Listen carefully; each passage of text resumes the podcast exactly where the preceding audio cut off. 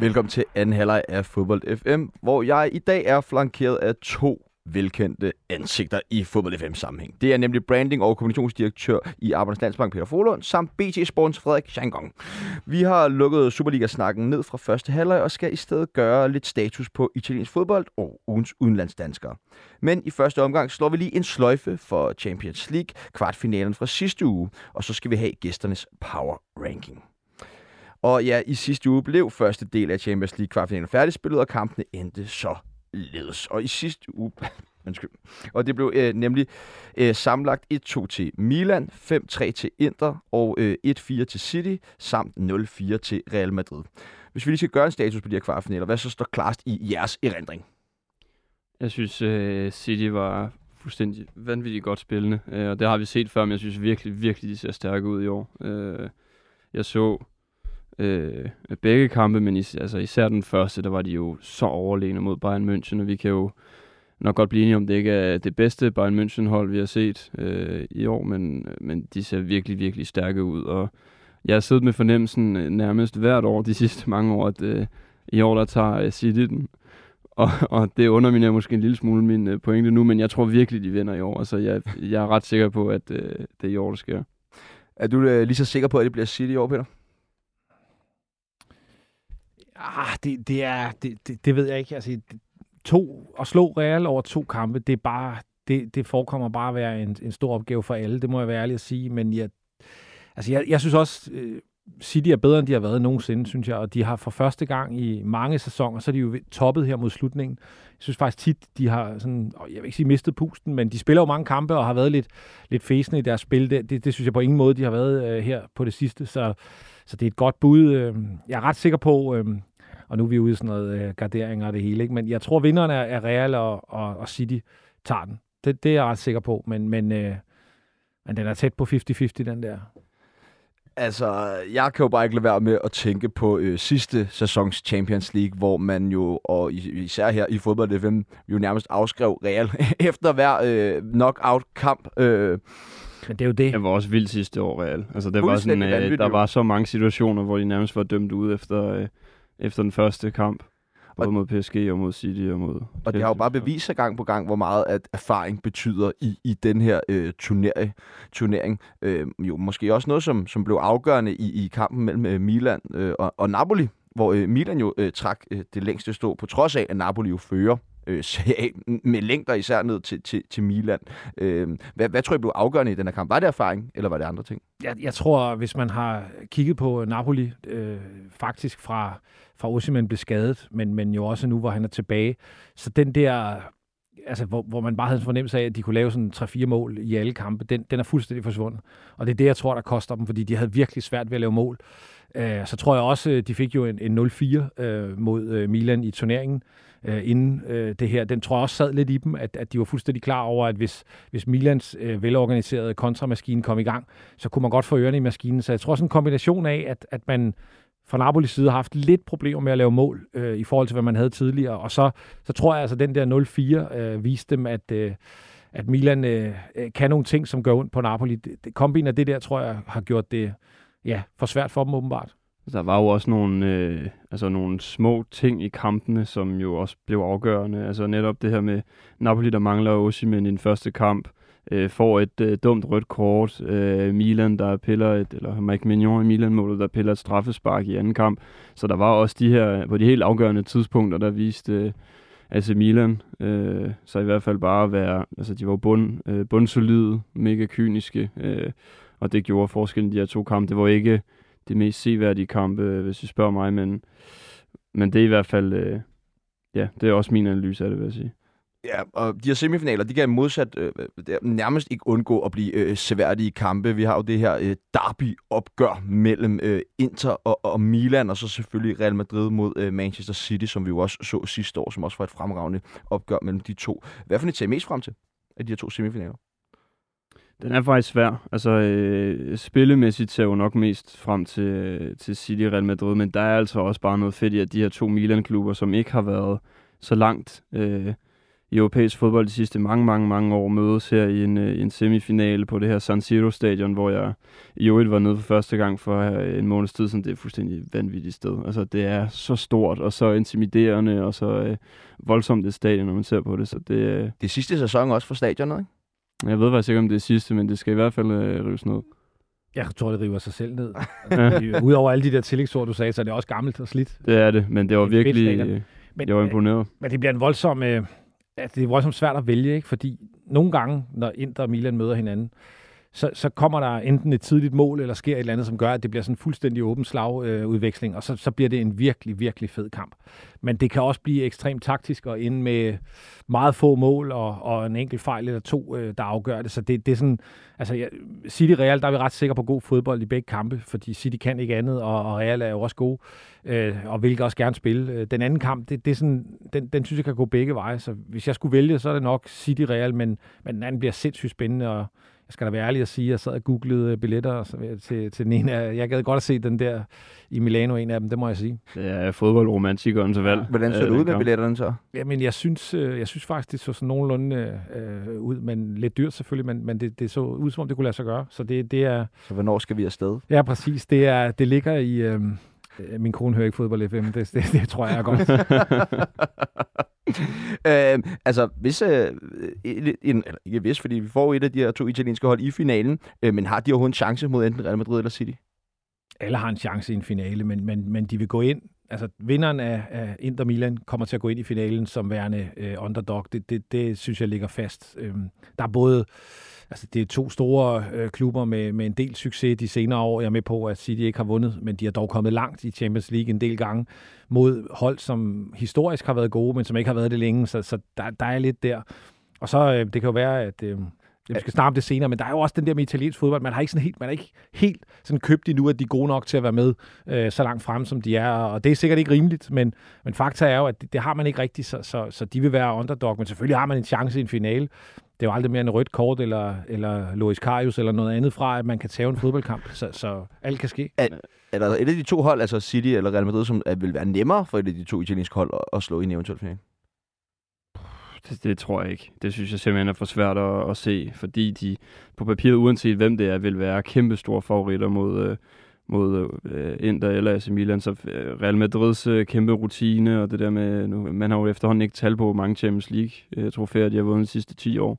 Øh, mod City, der bare blæser øh, på banen hver gang. Det synes jeg er virkelig, virkelig svært at se. Øh, hvis man skal være en lille smule kynisk og måske også lidt kedeligt, så så er de jo også øh, i den semifinal, både Inter og AC Milan, fordi de har haft en relativt nem vej der til sammenlignet i hvert fald med, med Real Madrid og, og Manchester City. Altså, de har ikke slået øh, Bayern München, og de har heller ikke slået, øh, slået Chelsea-hold, der godt nok bevares har været meget, meget øh, dårlige i år, men, men Inter, de har slået Porto og Benfica for eksempel, ikke? og det er jo, det er jo helt... Øh, Altså, det er jo helt færdigt ligger der. Øh, det er slet ikke det, men, men jeg har også svært ved at se dem øh, tage trofæet i sidste ende. Hvi- Hvis vi ligesom skal prøve at arrangere de hold sådan fra 1 til 4, øh, hvor vi så placerer dem. Øh, jamen, jeg, hvis jeg skal starte, jeg er placeret City øverst, og så Real Madrid efter, men meget, meget tæt på. AC Milan som træer og Inter som, øh, som fire. Det, den er købt. Altså, jeg, jeg, jeg er enig. Det, det er, altså det, det, for mig er det, det helt store spørgsmål, det er, jeg synes, Real og City er ekstremt tæt på hinanden. Jeg kan simpelthen bare ikke få mig selv til at stå og sige, at, øh, at Real ikke er favorit i en dobbelt øh, kamp. Øh, det kan jeg simpelthen ikke, så derfor så må de være etter øh, og City to og, og så fremdeles. Så, så den, den er jeg enig i. Øh, det er lidt kedeligt. Hvad, hvad vil det betyde for, for Citys projekt, altså hvis det heller ikke lykkes i, i år? Det, jeg tror ikke noget. Det er samme som alle de andre år, hvor de Ja. også har råd Jeg tror, de fortsætter. City er jo et Ja. godt hold. Altså, jeg, jeg synes mere, at den diskussion kan man tage omkring øh, PSG, som jo har... Øh, undskyld, så jeg ved, du er Ja, fan. det, det, men som har det samme med at være, øh, være, være et projekt, der skal vinde. Fordi altså, der, deres kvalitet øh, har været svingende, og, og, det- og det er baseret på, på øh, nogle enkelte gode stjerner. Øh, selvfølgelig er alle sammen gode, men altså, jeg, jeg synes, det er lidt noget andet. City er et godt hold, der også vinder Premier League tit og, og, og, og opnår mange ting det her skal de vinde, men, men jeg, tror ikke, jeg tror ikke, de ryster på hånden med at, med at tilføre penge til City, hvis de ikke vinder den her gang. Jeg tror, de, de prøver at finde øh, den brik, eller de brikker, de synes, der mangler. En, ja, en af de store forskelle på de to klubber er jo, at øh, hele PSG's sæson jo altid er bundet op på, hvor godt gør man det i Champions League. Og det gør man meget sjældent. man gør det meget sjældent godt. Øh, så jeg tror heller ikke, det ændrer det store for City, også fordi de, øh, de ligner jo efterhånden også favoritter til det engelske mesterskab. Det bliver meget, meget spændende nu her om, om et par dage, hvor de skal møde Arsenal, men, men jeg tror ikke, det ændrer så meget i det store hele. Altså, jeg, øh, jeg tror, at de der ejere har øh, stor tiltro til konceptet, til Guardiola, til spillertruppen og sådan noget, så jeg har ikke nogen grund til at, at skulle se, hvorfor man skulle betvivle noget som helst. Og især også, som, øh, når man tager det, som Peter har været inde på i betragtning, altså de møder Real Madrid og ryger ud til Real Madrid i Champions League, det er der absolut ingen skam i. Hvad med for Guardiola, tror jeg, det betyder noget for ham? Nej, det tror jeg ikke. Jeg tror, han har det han... godt, hvor han er. Øh, jeg tror heller ikke, de øh, har tænkt sig at skille sig af med ham. Høj, højst sandsynligt ikke, men jeg tænker bare på, om det kunne være et eller andet, men han har jo det med, han som regel ikke har været så længe øh, i, i de klubber, han nu engang har været i, og om, altså, kommer han så bare til at fortsætte, indtil de får den her Champions League til?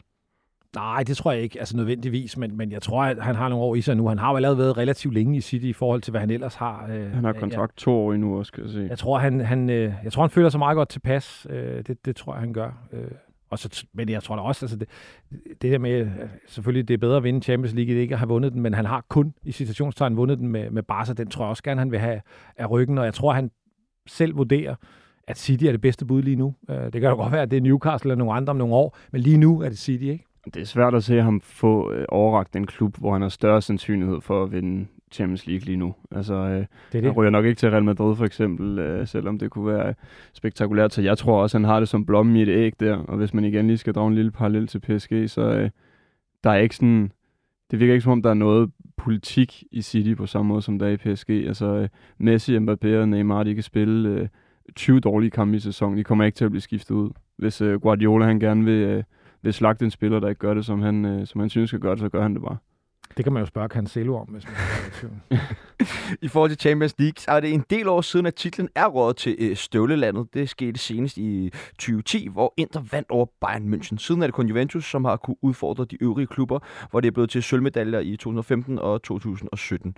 Men nu ser det umiddelbart ud til, at italiensk fodbold måske er på vej tilbage i toppen af europæisk fodbold. Og det leder os videre til øh, vores næste tema. For nu er det nemlig blevet tid til, at øh, italiensk fodbold kommer under kærlig behandling her i Fodbold FM. På tværs af de tre europæiske øh, klubturneringer, Champions League, Europa League og Conference League, er Italien det land, som har flest klubber repræsenteret med hele fem styks, mens England og Spanien øh, blot har to klubber med hver. Altså, det, det tegner vel meget godt billede af, at italiensk fodbold er på vej tilbage mod toppen, eller hvad? Ja, det gør det. Det gør det. Spørgsmålet er, øh, øh, om det er holdbart, altså hvor, hvor, hvor længe vi kommer til at se den her tendens. Men der er ingen tvivl om, at øh, altså, når man ligger der, så har man vundet mange kampe. Jeg tror, det er en kombination af, øh, at øh, altså, de tager også øh, både Europa League og Conference League øh, alvorligt. Det er ikke alle, der gør det, men det gør de, øh, øh, og har hentet mange øh, øh hvad hedder det, sejre der også i de senere år. Ikke, ikke øh, vundet titlen, men altså vundet mange kampe i turneringerne, både sidste år og, og årene før. Så det, det er jo kommet snigende, øh, at, at holdene er blevet bedre. På et tidspunkt lignede det også, at Juventus øh, de var tæt på, øh, og, og sådan rigtig får bragt sig ind. Men nu er det jo nu er det sådan ligesom en bred top, øh, øh, som, som er med. Og det er ikke tilfældigt. Altså, de kan et eller andet. Hvad det præcist er, det, det, må, det må fremtiden vise, fordi de har ikke pengene, og de har ikke de bedste spillere, men de spiller noget god fodbold, som, som PT virker i Europa. Ja, men du har været nogle grunde til, hvorfor øh, øh, øh, hvad der muligvis ikke ligger til grund for, for udvikling, men hvad, hvad kunne ligge til grund for den her udvikling i italiensk fodbold?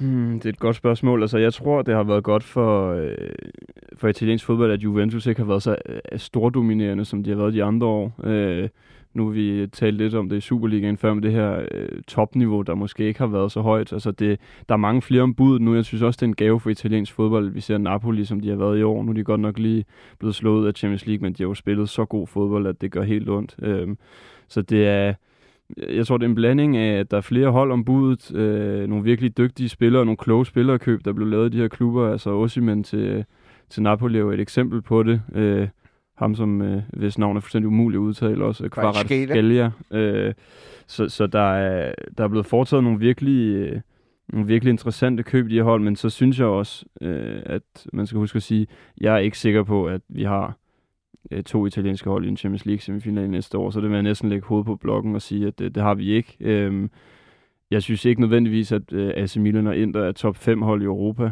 Øh, men det, det er en fed udvikling, øh, og det er også fedt, at øh, netop de tager de andre europæiske turneringer seriøst, selvom øh, at det er jo nok er et lille nederlag for Juventus, at de ligger i en øh, Europa League semifinal og ikke i Champions League øh, semifinal. Men altså siger den her tendens så egentlig mere om, om de øvrige ligaer? Altså for eksempel måske den, den engelske, hvor, hvor holdene har så mange kampe og, og, og er meget mere presset, øh, og måske at den spanske liga ikke helt er, hvad, hvad den har været, og derfor har der været mulighed for, at de, de italienske hold ligesom kan kunne vokse.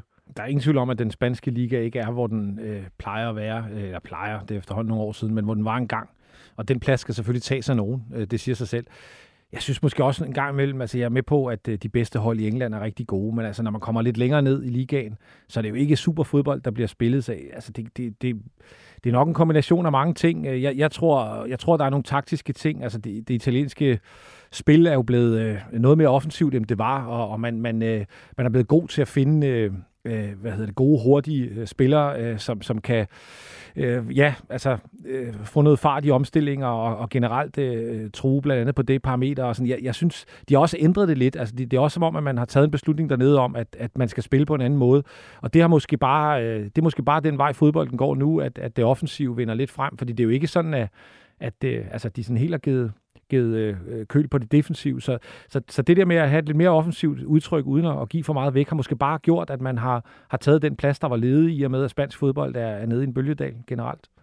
Godt, øh, nu skal vi øh, byde øh, velkommen til øh, Niklas Stein, som er journalist på Radio 4 og stifter af Calcio.dk og ekspert øh, i italiensk fodbold. Og øh, Peter og øh, Frederik, I skal selvfølgelig bare byde ind med, hvis I også har spørgsmål til øh, Niklas. Velkommen til dig, Niklas. Mange tak. Øh, nu har du lige kunne høre øh, drengens bud på, hvorfor italiensk fodbold øh, er på vej tilbage øh, til toppen. Hvordan ser du øh, på de italienske holds styrkeforhold? Altså, jeg er enig i, at de... Øh, jeg er egentlig lidt enig i noget, det Frederik kom ind på tidligere. Jeg, jeg, jeg tror, jeg tror, at sandheden skal finde sådan lidt et sted i midten. Altså forstået på den måde, hvor den ene yderlighed er, at øh, nu har vi alle de her øh, italienske klubber i, i, i slutningen af de europæiske turneringer, og det ser meget flot ud. Øh, og så er der det her øh, det her, hvad kan man sige, øh, den realitet, det kommer på bagbilledet af, eller øh, på bagtæppet af, altså italiensk fodbold, der har været sådan lidt nede i en, skal vi kalde det, sådan en, en, en bølgedal i nogle år. Ikke? Altså det er ikke fordi, at, at, at Italien nu har øh, to hold blandt de sidste fire i Champions League. Det, det synes jeg ikke er et fuldstændig, fuldstændig øh, klart et fuldstændig ærligt billede af, hvor italiensk fodbold befinder sig i nu. Det, det, det, altså, det er et klart signal om, at italiensk fodbold er i bedring øh, generelt, men det er heller ikke fordi, at øh, de har nogen øh, overhånd i forhold til europæisk øh, fodbold lige nu. Det er også nogle ting, der går op i en højere enhed. Øh, så, så, øh, så man, skal ikke, man skal ikke tage det, vi ser i de europæiske turneringer nu, som, som sådan en fuldstændig øh, ærlig fortælling om, hvordan det går i italiensk fodbold lige for tiden. Man skal mere, man skal mere tage det som om, at, at øh, nu, øh, nu har man måske været lidt uheldig i nogle turneringer tidligere år. Nu, nu er der meget, der går Italiens vej kombineret, eller de italienske klubbers vej, kombineret med, at, øh, at der selvfølgelig er nogle ting, der at der er godt på vej i Italien. Men jeg vil jo lige slå sådan lidt koldt vand i blodet og sige, at der er stadig rigtig, rigtig mange ting, der skal, der skal gøres anderledes, både øh, hvad angår klubberne, men også strukturelt i italiensk fodbold, før at jeg ser dem bare sådan nogenlunde nærme sig i første omgang øh, spansk fodbold, men, men ultimativt jo Premier League, som man jo bare må sige, altså har stukket fuldstændig af, øh, både hvad angår spillet, øh, men selvfølgelig også, selvfølgelig også økonomien. Øh, de to ting hænger jo sammen.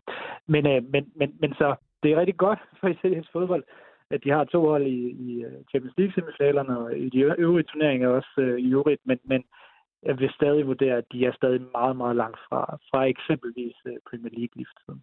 Hvad, hvad er det, altså selvfølgelig over det åbenlyse, som i, som i økonomien, der gør, at mm. italiensk fodbold er, er så langt fra for eksempel Premier League? Jamen, det er faktisk økonomien. Altså, det, det ved vi jo bare, hvor meget det betyder. Det, det, det ved øh, en, som, som, som Peter Frohlund også øh, har, har snakket meget og meget klogt om. Øhm, øh, hvad kan man sige? Man kan, man kan nå derop, øh, eller man kan lukke noget af holdet, hullet ved at være kloge rent øh, sådan, øh, strategiske i forhold til øh, for eksempel, nu bliver der lavet en del reformer i øh, det italienske fodboldforbund og på Serie A-niveau i de her år. Øh, det er så først noget, der er blevet sat, sat i gang sådan i løbet af det sidste år, de sidste to år. Så det er jo heller ikke det, vi ser frugterne af lige nu. Altså sådan reformer med mere ensrettighed i forhold til talentudvikling og øh, moderniseringer af stadion og sådan noget. Det er noget, man snakker enormt meget om i Italien. Det, det er jo, altså, selvom vi alle elsker at se fodboldkampe, øh, på San Siro, så, så er det jo et elgammelt stadion, der virkelig øh, høj grad trænger til, til en opgradering. Øh, det er nogle ting, øh, som der er i gang i Italien lige de her år, øh, og som kan lukke noget af hullet, men, men man mangler stadig noget kommercielt for at bare nå i nærheden af noget, der ligner omgangshøjde med eksempelvis øh, øh Premier League.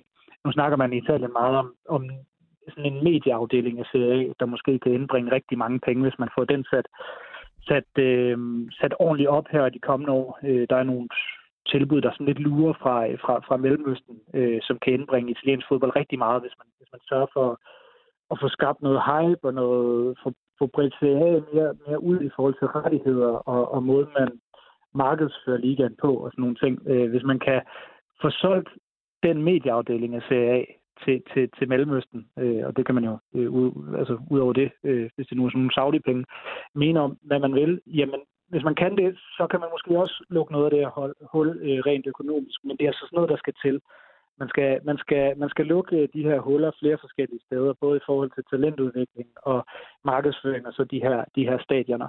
Og, øh, og der, der er italiensk fodbold kun lige kommet i gang, hvad angår stadioner og, og talentudvikling. Så der, der er lang vej at gå endnu. Niklas, jeg vil gerne lige kaste den over til, til Peter. Mm. Hvad tænker du om, om sådan en, en, en kommersiel øh, pengeindsprøjtning for, for Saudi-Arabien? Jamen, altså, der er jo hele den her diskussion, vi kan tage om, øh, om, om penge derfra, og hvad vi synes om det, men der er jo ingen tvivl om, at altså, sådan, sådan som øh, med det kendskab, jeg har, og det kan være, at, at det har nogle huller selvfølgelig, men, men altså, så, så spansk fodbold står lidt i et vadested lige nu, og er måske i virkeligheden lidt på vej ned. Altså, der, der er lidt, øh, lidt udfordringer med Barca's økonomi, og, og og Real så heller ikke så fritflydende, og, og klubberne nedenunder slet ikke. Så, så altså, hvis man kan, hvis man kan få et ind, influx fra, af penge fra eksempelvis øh, ja, Mellemøsten eller et andet sted, så, så tror jeg egentlig, man relativt hurtigt kan komme meget langt, øh, og det kan være den italienske liga eller nogen andre. Så, så, så der er ingen tvivl om, at, at jeg, jeg, jeg synes, altså set med mine øjne, så er italiensk fodbold på vej frem, og, og eksempelvis spansk øh, er i hvert fald i stillstand, hvis ikke på vej tilbage. Så man kan ret hurtigt med nogle penge komme langt, og så skal man jo så diskutere med sig selv, og det er ret sikker på, at den diskussion er hurtigt overstået i Italien, om man vil have penge fra Saudi-Arabien. Øh, så, så den behøver vi heller ikke at tage her. Den, den, den, tror jeg, den, den tror jeg nok, de klarer selv meget, meget hurtigt. Så, så det vil jo være, det vil være en landevinding, der, der efter min bedste overvisning hurtigt kan, kan, kan, kan få øh, Serie A øh, længere frem. Tænker du ikke det?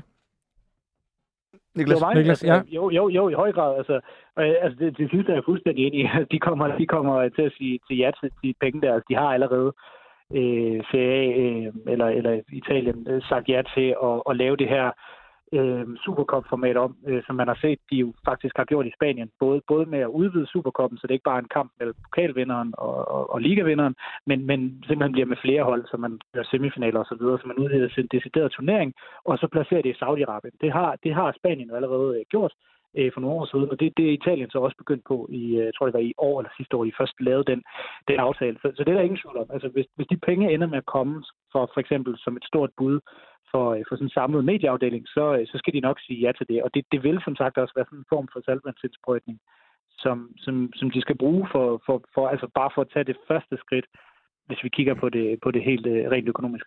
Frederik? Niklas, jeg stod og tænkte på, altså for fem år siden, der kommer Cristiano Ronaldo til Serie A, skiftet til Juventus, og jeg ved godt, at, at en mand ikke gør en kæmpe forskel nødvendigvis, men han er jo et, et enormt aktivt, sådan rent øh, kommercielt og så videre, fik Serie A nok ud af at, at få ham ind. Altså jeg tænker, at øh, det havde da været en meget, meget interessant her at have løbende i Italien øh, nu nærmest uagtet, hvordan han havde spillet, fordi han netop har det her kommercielle øh, ja, aspekt i sig. Mm, der, der er faktisk altså, set sådan på bagkant af og, og i bagklogskabens klarlys af, hvordan det endte med at gå med, med Ronaldo i, i Serie A, så, så er jeg lidt i tvivl om, hvor meget i synk klubberne er med selve Serie A. For jeg synes ikke, som sådan Serie A fik enormt meget ud af det. Jeg synes, Juventus tog ud til at få meget ud af det. Man, man har jo set uh, efterfølgende, altså de startede jo det her for nogle år siden, det her store rebranding-projekt. Det var derfor, de fik lavet deres logo om til de her to uh, jodder. Øh, som også skulle netop få, altså der var de lidt på forkant med resten af serien, for der skulle de jo netop have det her Juventus-brand ud over bare Italien. Øh, og, og, og der satte de jo så trumf på med at hente Ronaldo øh, et par år ind i den der rebranding-proces. Øh, og hvis man kigger på deres kommercielle budgetter øh, eller regnskaber osv., uden at de kan dem i hovedet, så mindes jeg, at, øh, at, at, at de har set et boost af Ronaldo. Så rent økonomisk og kommercielt har Juventus fået noget ud af at have Ronaldo rendende. Øhm, men, men, men omvendt så er det vel også kostet for det sportslige for Juventus, kan man sige. Lige præcis. Det var lige præcis det, jeg skulle til, fordi at det, altså, man kan så diskutere, hvordan det gik rent sportsligt, men altså, øh, personligt synes jeg, at jeg så et hold, som, som som, altså, som Ronaldo ikke går, gjorde bedre i hvert fald. Øh, han fik scoret en masse mål, og på den måde bygget på sin egen sådan, myte, og det kunne, det kunne Juventus så igen også bruge sådan rent kommercielt. Og sådan, men, men, men jeg synes ikke, at han var nogen stor sportslig succes som sådan, Cristiano Ronaldo, men, men jeg synes godt, man kan sige, at han endte med at blive den kommercielle fordel, eller Juventus har en kommersiel fordel i serie i forvejen, men, men det ekstra kommercielle boost øh, til Juventus, øh, det, det, det endte det faktisk med, med, med at gøre. Øh, så, så Ronaldos, hvad kan man sige, sådan arv øh, Juventus-tiden ender med at stå sådan lidt altså, for de fleste sådan bredt set, tror jeg, den ender med at stå sådan lidt øh, mudret hen. Men jeg synes faktisk godt, man kan sige, at han var en stor succes i forhold til det, som vi jo godt ved, Juventus og gerne vil have ud af det. Altså lidt ekstra penge på, øh, på bankbogen. Så, så bliver det billede lidt mudret i det her år, hvor der er en masse andre sager, plus Valencia-sagen og den her Prisma-sag, og, og jeg skal komme efter med alle, altså alle de retssager, Juventus er i lige nu. Øh, men, men hvis man så lige prøver at isolere det og kigge på, på det kommercielle del, så, så var Juventus egentlig på vej frem, og det var øh, Øh, Ronaldo øh, et plus for. Den her sportslige derute, der har været øh, i Juventus, som jo har domineret Serie A i, i, i årtier øh, nærmest, øh, øh, altså hvilken betydning har det haft for udviklingen af det sportslige niveau hos de resterende hold i ligaen? Jeg synes, ikke, jeg synes ikke, at man som sådan kan se, at det nødvendigvis har været sådan et lokomotiv, der bare har båret alle andre med sig, som man jo nogle gange håber på. Altså det vil sige, at Juventus bare fører an og vinder ligaer, men på den måde bliver de andre hold også automatisk bedre. Altså der er noget i forhold til, at øh, man selvfølgelig har været nødt til i de øvrige klubber igennem mange år at sætte tæring efter næring og altså prøve at bruge sine penge lidt mere klogt og måske, eller bare generelt være klogere. Øh, og det, altså, det er der jo nogle af de mindre klubber, der har gjort meget godt. Altså et, et hold som Atalanta for eksempel vil jo aldrig nogensinde kunne få de samme muskler, økonomiske muskler at spille med, som, som eksempelvis Juventus eller bare Milano-klubberne. Øh, og de har jo gjort det anderledes i forhold til deres, øh, ja ikke, ikke nødvendigvis deres talentudvikling, for det er ikke sådan så mange talenter, de bare producerer. Det er mere det her med at købe billigt og sælge øh, dyrt. Øh, og, og, og undervejs øh, skabe et virkelig attraktivt øh, produkt i forhold til, til, til den spillestil, man har set på banen. Event, eller Italien har jo også hele tiden, og også igennem det her forløb, været enormt gode til at producere dygtige øh, trænere. Det gør de jo stadigvæk. De har jo den her meget kendte Covaciano øh, træneruddannelse i Firenze. Øh, og vi ser jo stadig, at der er rigtig mange der er rigtig mange italienske trænere i Serie A stadigvæk, og der er rigtig mange unge, spændende øh, trænere, og det, det ser vi jo stadig komme ud til de andre, hvad kan man sige, de andre lande. Altså bare se, hvad de Serbi har, har gang i Brighton i, i, i år. Ikke? Øhm, så der er jo noget i, at, at de, de mindre og mellemstore klubber, de har hele tiden været nødt til at, at, at tænke klogere, og det har de haft, øh, det har de lykkedes med i en eller anden grad. Øh, men det er ikke fordi, at AC Milan og Inter og Roma og så videre bare er blevet bedre, og Napoli for den sags skyld, bare er blevet bedre af, at Juventus også er gode. Øh, nogle af de her klubber har jo været nødt til at være helt ned og vende, øh, både økonomisk, men også spillemæssigt, for ligesom at komme op igen. Så jeg ved ikke engang, om det har været en fordel, at Juventus bare har kørt som det her lokomotiv. Øh, der tror jeg måske lidt, det har været ligesom i Tyskland med, med Bayern, for eksempel. Hvis vi lige øh, skal, skal runde Juventus af, så øh, fik de jo tidligere på sæsonen, som vi også har været inde på, en pointstraf på, på 15 point, men fik i sidste uge medhold øh, i sagen og fået deres 15 point tilbage. Øh, kan du sådan helt kort, for dem som ikke er så godt inde i sagen, kort fortælle, hvad, hvad det går ud på? ja, ja. Helt kort bliver svært, hvis vi også skal, skal oprise, hvad selve sagen går ud på, men, men ganske kort, så handler det om det her med, øh, med og at der er ikke nogen, der ved, hvad en fodboldspiller er værd, øh, så Juventus mener anklageren fra det, fra det italienske fodboldforbund har oppustet nogle transferværdier på nogle spillere, og så draget fordel af det i, sin, i sine regnskaber. Det, det mener man, at man ikke må. Det er der ikke deciderede regler, der siger, at man ikke må, men det kørte de altså alligevel en sag øh, for, og det var derfor, de fik de her 15 point. Så kørte Juventus en appelsag ved den øh, olympiske, italienske olympiske sportsdomstol, øhm, og de kunne, ikke, altså, de kunne ikke gå ind og ændre ved sagen som sådan, de kunne bare bedømme, har det italienske fodboldforbund i den sag, de har kørt med Juventus, handlet efter reglerne, eller ej. Det vil sige, de kunne vælge at øh, og, hvad hedder det, understrege den, den dom på de minus 15 point, der var, eller de kunne vælge at ødelægge, eller hvad kan man sige, øh, strege hele sagen ud. og alligevel, det var egentlig kun de to ting, de kunne, men alligevel endte det med sådan en mellemting, øh, fordi der kom nogle overraskende ting frem under retssagen, og faktisk så er sagen nu blevet kørt helt tilbage til det italienske fodboldforbund, og det er derfor, at Juventus så, øh, så, så har fået de her 15 point tilbage. Øh, det ender med, at det ligner sådan et, et, et, et, et underligt miskmask og, øh, og kødermudder fra, fra de italienske fodboldforbunds øh, hvad hedder det, side, og, og hvad der nu kommer til at ske i den her sag, det, det er virkelig svært at vide. Der er også andre sager i gang og så videre, men det, det er et kæmpe mod, jeg forstår godt, hvis, hvis det er svært at sætte sig ind i, men det er sådan lige det, det store oprids af, hvad det, hvad det drejer sig om. Peter? Jamen, jeg vil egentlig bare høre, er der overhovedet nogen, der var i tvivl om, at Juventus ville få de point tilbage? Øh, jeg synes, det er sådan ret... Øh, mm. Øh, jeg føler også, italiensk fodbold lidt ikke så meget som dig, men jeg synes altid, når der er disciplinær straffe, så bliver de kørt tilbage helt eller delvist. Så, så jeg tænker, altså de andre klubber og, og sådan, dem, der jo så kunne profitere af det her og komme i top 4 og sådan noget, har, de, har, har stemningen ikke været, at de point nok ville komme tilbage, eller har man virkelig troet på, at man ville straffe dem så hårdt? Jo, altså stemningen lige efter var nok, at, at her så vi noget, der faktisk var nærmest på, større, altså på højde med Calciopoli-skandalen i 2006, øh, hvor Juventus jo er tvangsnedrykket. Ikke fordi sagerne handler om det samme, men sådan, sådan i, i om, altså omfangsmæssigt. Ikke? Øhm, og, og hvad kan man sige? Øh, øh, som sagt, lige da de fik de her minus 15 point, så var der også nogle andre sager, som man vidste stadig var i gang, og når alt det her lagde sig oven på hinanden i sådan en kæmpe pyramide af sager mod, mod Juventus, så var det sådan, uha, så ikke godt ud for dem, og det kan godt være, at de ikke slipper fri øh, den her gang, men, men hen over de seneste måneder, hvor man nærmede sig den her appelretssag, og der kom flere ting frem om, hvordan det italienske fodboldforbund måske havde altså, kørt deres sag ikke sådan helt strømlignet, og der var nogle ting, de måske havde klokket i osv., så, videre. så rejste der nemlig, som du er inde på, Peter, ret hurtigt sådan en, en generel diskurs af, at at jo, det der var rigtig meget, der tyder på, at Juventus de vil i hvert fald ende med at få de her 15 point tilbage. Øhm, sagen er jo så bare kørt tilbage til det italienske fodboldforbund, så den kan jo blive kørt igen, og der er også stadig en anden sag med nogle coronalønninger, der ser lidt, lidt grimt ud. Så, så, så jeg vil ikke sige, at Juventus har klaret fuldstændig frisag, men øh, jo, det endte ret hurtigt med at være sådan noget, der gik sådan halvt i sig igen, vil jeg sige. Vi har jo allerede øh, talt øh, om Champions League i dagens program, øh, men øh, hvor vi blandt andet har rettet fokus mod det her Derby della Madonnina. Siger det korrekt? Derby della Madonnina, ja. Ja, perfekt. Ja, det er rigtigt. Hvor stort øh, er det opgør øh, i dine øjne? Åh, oh, altså, for os, der elsker Italiens fodbold, så er det jo bare, altså, det er jo, det, det er jo, det er, jeg synes, det er det største derby i Italien øh, overhovedet, og det er jo, Øh, altså det får bare nogle ekstra dimensioner, når det er en Champions League semifinal, og også når det er på, på, altså på bagtæppet af 10 år, hvor altså Milan og Inter begge har været nede og vende øh, på mange områder, og nu øh, jo er øh, altså på vej frem. Øh, der er måske nogen, der synes, at det ikke ser så pænt ud altid med, med selve spillestilen og så videre, men jeg synes nu klart, at begge klubber er på vej frem. De har begge lige øh, vundet et mesterskab inden for de sidste to år, øh, og, og altså, det kan jo være, øh, sådan en Champions League-final kan jo være starten på, på kæmpe store ting øh, for, for de nye projekter i Inter og Milan. Så altså, selve den historie, øh, og hvad det kommer øh, på, på baggrund af, og så når man tager hele historien med, med David eller Madonna øh, på, øh, på, altså med i ligningen, så er altså, det kæmpe story. Jeg glæder mig sindssygt meget til de her kampe. Øh, og, og det her derby, det bliver jo kun en realitet på grund af, at det absolutte førerhold i Serie A, øh, Napoli, jo røg ud til Milan. Øh, hvor overrasket var du lige over det, og hvordan har reaktionerne været på det i Italien?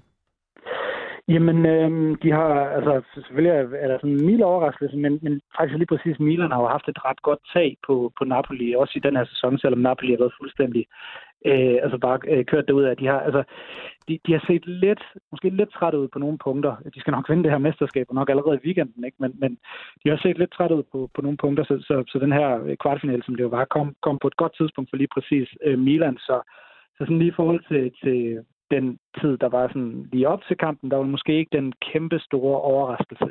Øh, og, og medierne i Italien lige nu er bare fyldt med, med, med altså, man har hurtigt glemt, altså ikke som sådan glemt, men man, man, jo, man har måske lidt glemt, at Napoli røg ud, og egentlig bare er fuldstændig op at køre over, at, at man har alle de her italienske hold i, øh, i slutspillet i de, i, i de store turneringer, og så har det her det her derby. Man skal virkelig ikke tage fejl. Altså selvom, selvom de er vant til storhed i Italien og italiensk fodbold, øh, så kan man også godt mærke på dem, at det er, det er ved at være nogle år siden.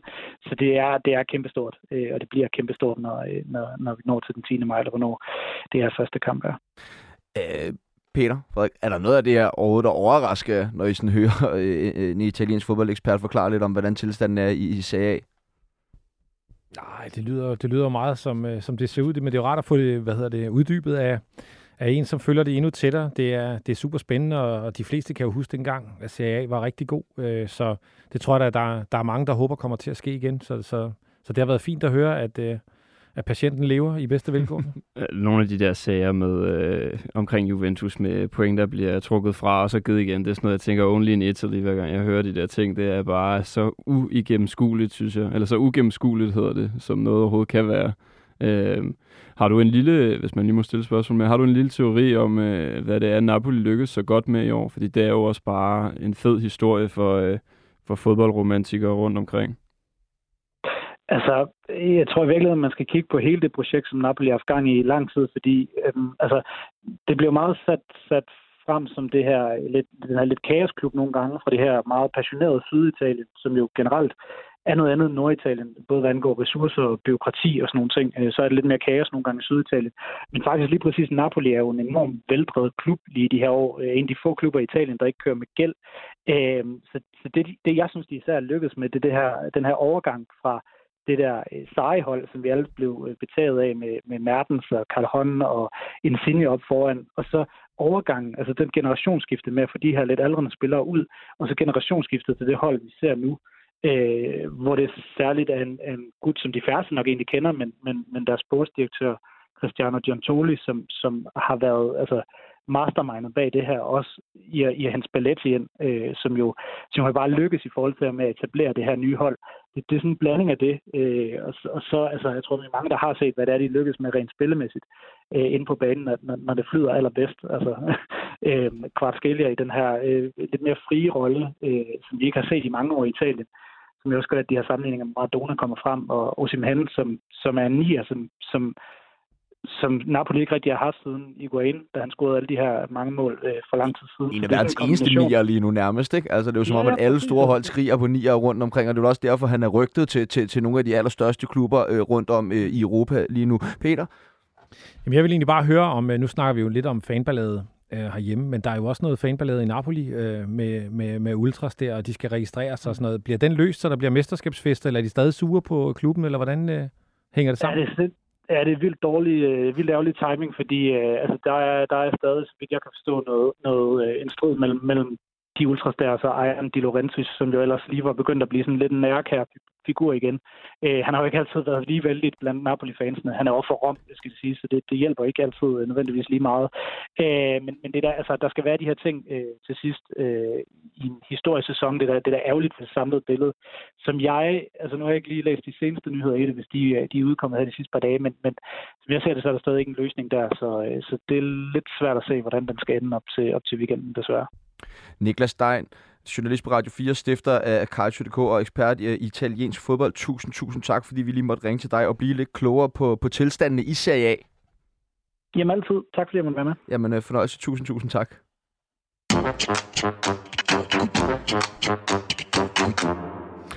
Vi er ved at være ved vejs ende, men øh, som altid så skal vi øh, i gang med øh, Kaspers øh, yndlingsting her i Fodbold FM, nemlig ugens udenlandsdanskere.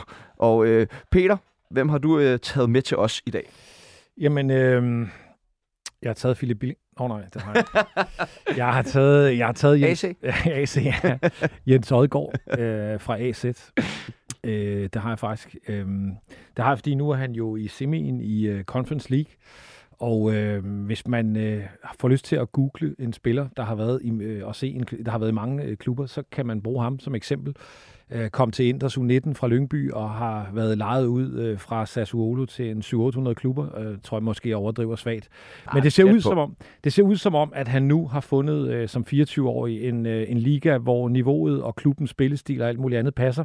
Og han har, øh, hvis jeg ikke øh, talt forkert, 12 mål til sit navn i den her sæson, og har generelt øh, spillet godt. Så jeg synes, øh, jeg synes, jeg ville tage ham med, fordi øh, det var, da han forlod Superligaen, synes jeg, en utrolig spændende angriber, som øh, også en momentvis har set, øh, set rigtig god ud. Men nu ligner han vel en, som på en rigtig god dag øh, kan vel være i, øh, i udkanten af landsholdet, hvis man kan fortsætte på det niveau, han er. Bare lige for at runde lidt op på sådan en mandag. Men altså også fremragende med nogle flere angriber, som Nemlig. gør det godt derude. Ikke? Fordi Nemlig. der er jo bare en mangelvare rundt omkring, både i Superligaen, og som vi lige snakkede om, også på, på, på allerhøjeste øh, niveau. Nu er der jo nok en, en vis herre fra Serie A, som står lidt foran ham øh, i forhold til at skulle spille for, for landsholdet, men, men jo kun fedt med muligheder og fedt fundet frem. Ja, lige præcis. Øh, Frederik?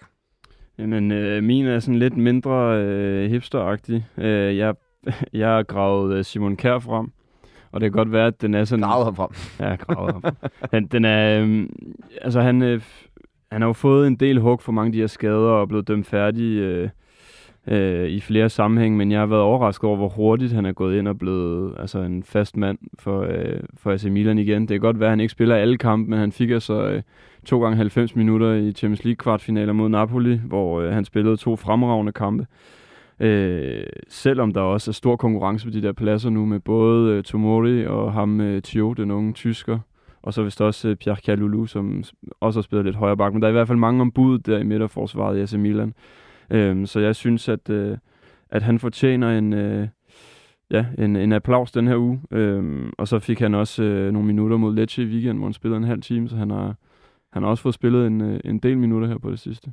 Jeg vil også gerne lige byde ind med det. Altså, jeg har jo om nogen været efter øh, Simon Kjær flere omgange i, i det her program, og især hans øh, fremtoning, når han øh, træder frem for det danske landshold jeg synes jo, at, et, han gav et, et fint interview øh, efter at AC Milan ligesom var, var gået videre, hvor jeg synes, at han, han fremstod helt anderledes, end hvordan man ligesom øh, opholder, eller opfatter ham, når han ligesom står frem for landsholdet, øh, hvilket jeg synes var, var meget befriende. Altså en meget mere afslappet og tilbagelænet og, og cool øh, øh Simon Kær, øh, som jo også altså slutter af med den her, lad os håbe på, øh, Derby-kommentar også, øh, hvilket jeg synes var, var befriende at se om den rolle. Enig, og det, det står lidt for egen regning det her, men det kan godt blive en lille smule øh, højtidligt på landsholdet med, med ham og jeg vil Kasper med på Michael og, og, og hvad de andre øh, ledere på det hold, der hedder. Så jeg, jeg er helt enig. Vi har også øh, fået øh, en fra Jesper Rune Herald Søren, skriver, ugens udenlandsdansker, den må tilfalde til Victor Christiansen og Daniel Iversen, der havde en stor rolle i weekends vigtige sejr mod Wolverhampton. VK med en sidste sejrsmål, og Iversen med, med nogle flotte redninger. Også øh, to gode øh, bud på, på ugens udenlandsdanskere, især her øh, Daniel Iversen, øh, som jo har, har virkelig gjort det godt for, for et virkelig ringe Leicester-hold. Ja, men det, det, er, det er virkelig en god historie, og øh, med til historien hører så, at øh, altså, hvis han har arme ham, der stod for ham, så bruger han dem ikke.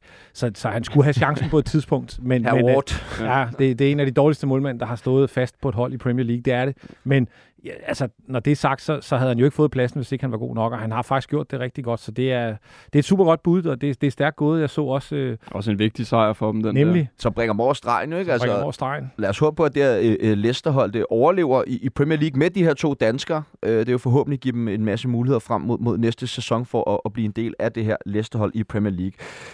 Det her det blev øh, de sidste ord af anden halvleg af Fodbold 5, og dermed også de sidste øh, ord af denne udsendelse. Kæmpe tak til Peter Folund fra Arbejdernes Landsbank og Frederik Schangong fra BT Sporten for at medvirke øh, i dagens program, og ikke mindst til journalist Niklas Stein for at gøre os klogere på italiensk fodbold. Som altid vil jeg gerne sige kæmpe stor tak til alle, der sidder derude og, og lytter med. Hvis I godt kan lide, hvad, hvad I hører, så endelig sørg for at, at dele det og give det videre. Det sætter vi stor pris på. Og husk på endelig at melde ind med ris ros.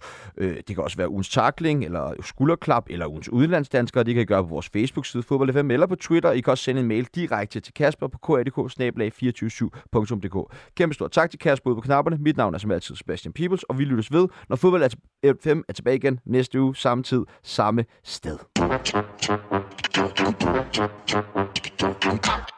Dançada,